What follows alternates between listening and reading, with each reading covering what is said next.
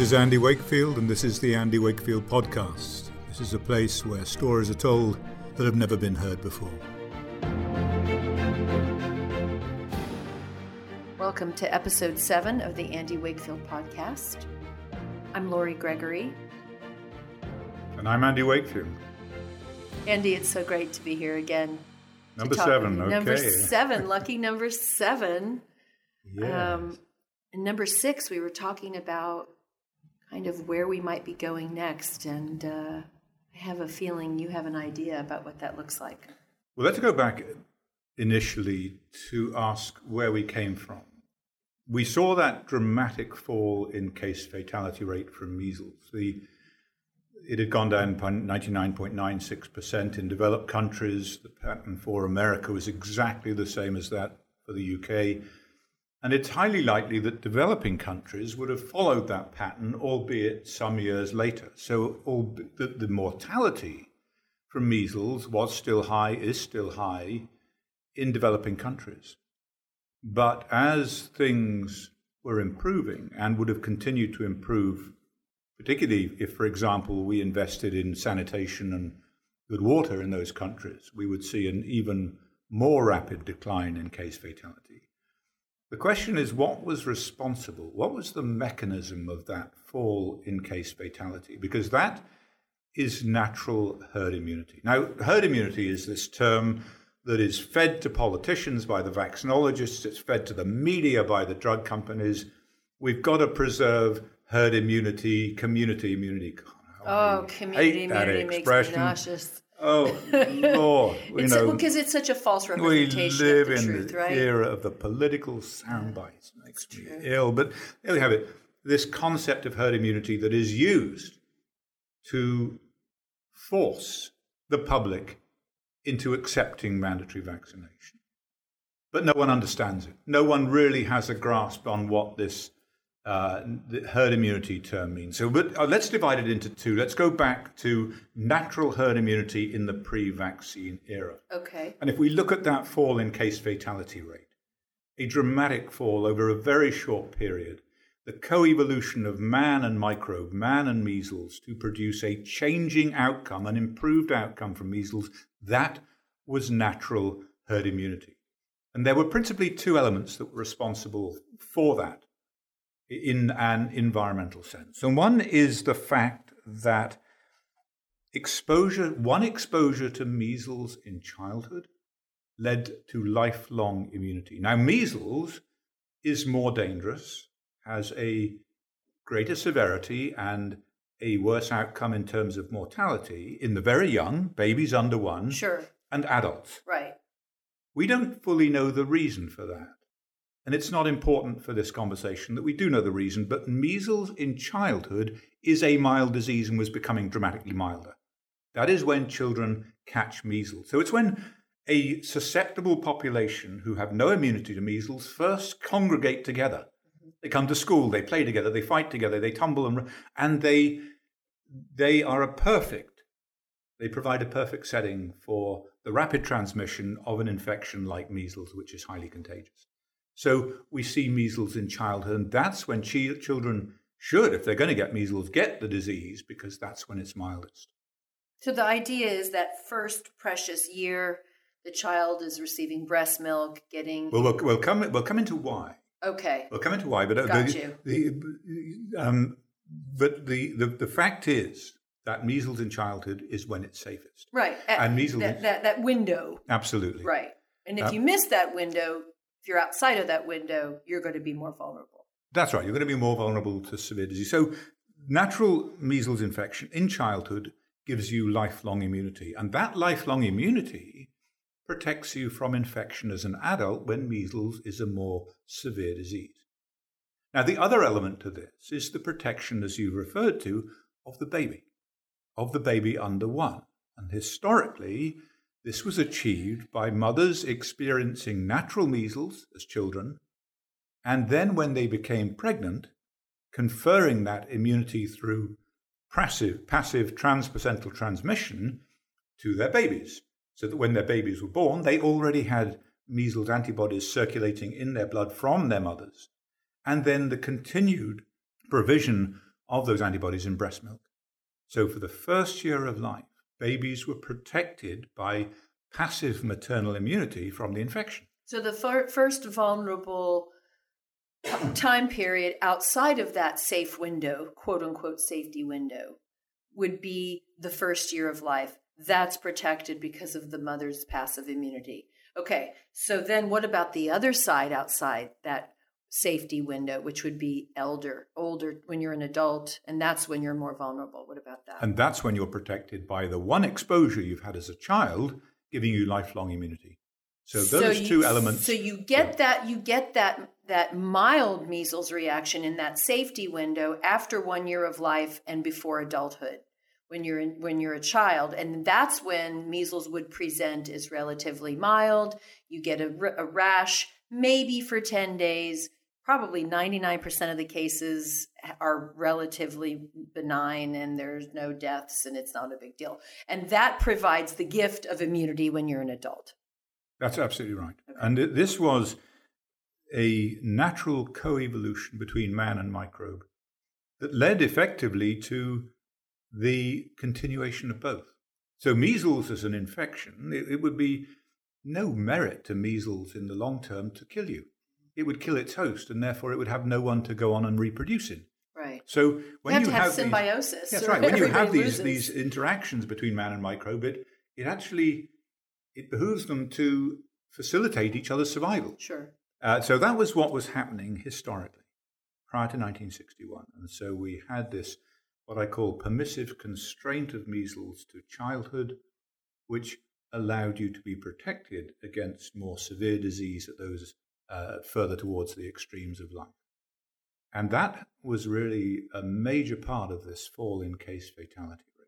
And then that all changed with vaccination. We interfered because we could. And what we discovered, to our dismay, is that measles was an imperfect vaccine, like an imperfect antibiotic that just allowed some to survive, not to kill all that actually it didn't lead to lifelong immunity. It led to less than lifelong immunity.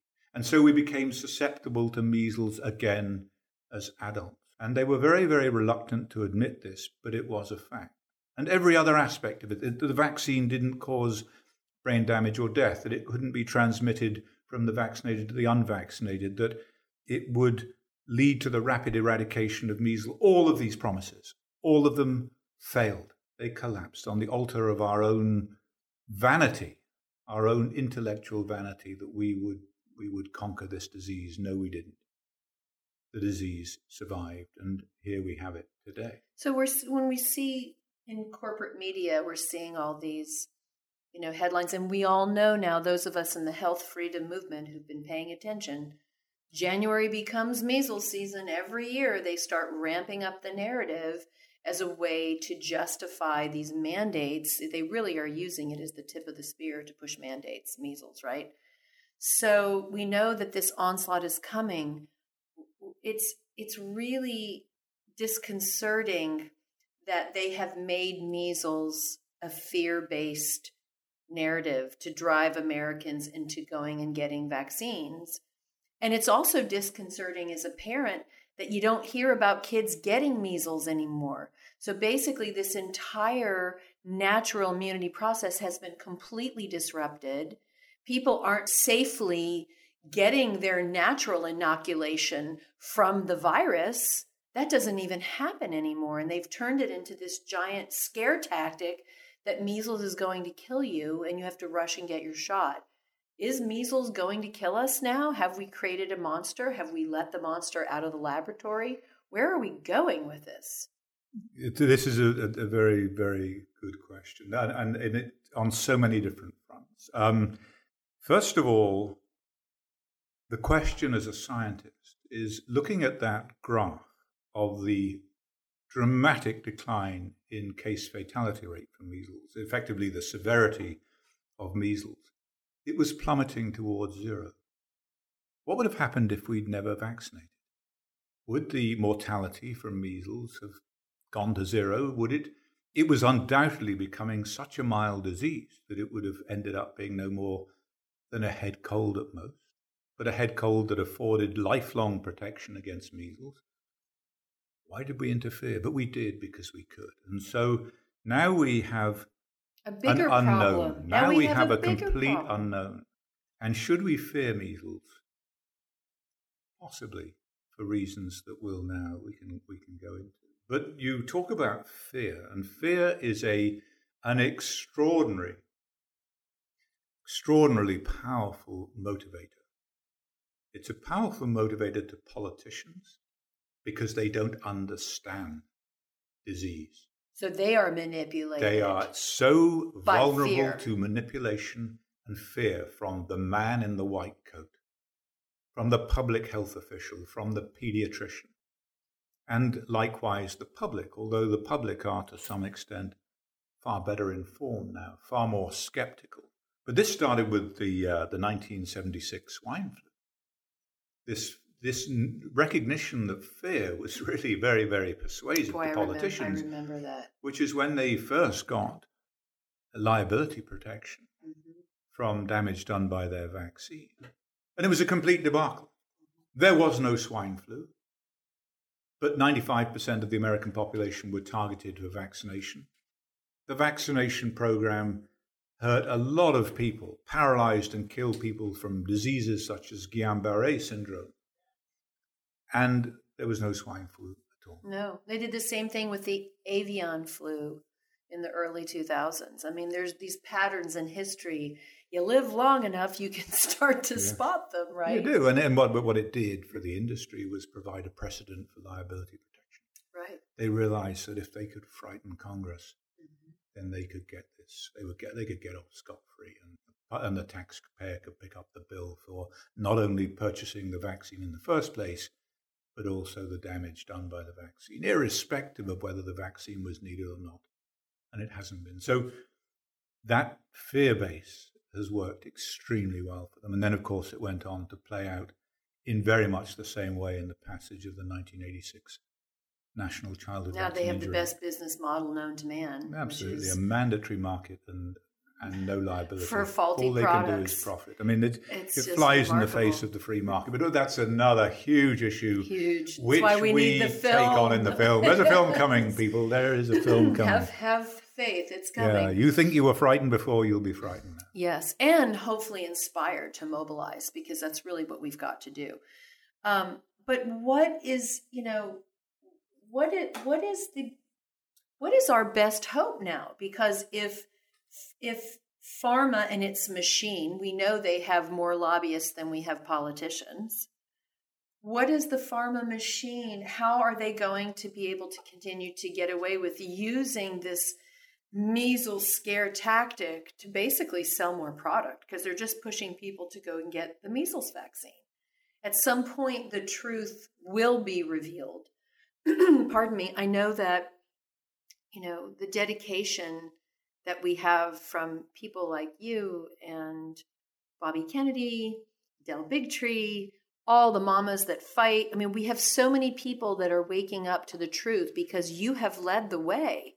But since you have been in this for so long, where do you think we need to go from the science side of things? Where do we need to take this? In a perfect world, you're going to get to wave a magic wand and change policy. What are you going to do to stop this measles misconception that is being used to manipulate our politicians into passing more mandates that sell more product and hurt more people? Right. Well, from, I think we have to understand it better. Uh, just We don't we don't fully understand it yet, do, we? We know nothing. We, know really nothing. don't. We uh, just a bit to say that I I've led the way. I you know I've come on the back of many others, in particular people like Barbara Loe Fisher, who was in this long before I was, and and God bless her, she's done an extraordinary She job. really so she an really is an job. astonishing person, Bravery measure. great inspiration. So um, but we need to understand it better, and this Do is where need, I came we need to. to understand better what happened in 1961? Do we need to understand better, you know, we what- need what to do we- understand what, what better the, pieces don't the we know? that we've created. Yes, what pieces don't we? Maybe that's the better question. What pieces don't we know about the monster we've created? Right. Well, let Do me. we know what we don't know? no, we don't. When I looked at it further, when I went into the research, I predicted where we were. I thought, this is, oh my gosh, this is where we are. And then I researched it further and realized that the evidence is now in place. That's actually happened.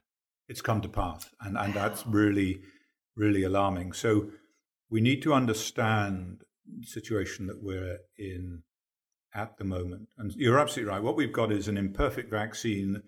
The problem for the industry and the problem for the vaccinologists is that many of them, the smart ones, know. What they know is that we have a major problem coming, that the vaccine is not only not the answer to that problem, it is the cause of the problem in the first place, but there's no answer in place to address that. There's nothing in place. They don't have some super vaccine that's going to come in and take over from the live MMR vaccine that's going to save everybody. They don't have anything. So they're not going to point out the problem no. if they don't have the answer. No, they absolutely. So all they can do at this stage is encourage, force more of the same, double the dose, have another vaccine, which is actually magnifying the problem, make more money.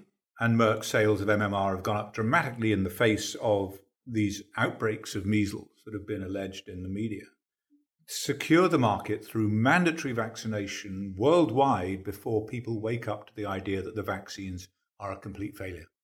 And this is where we are. Now, people say that's over elaborate, but it's not. Well, it's what's happening.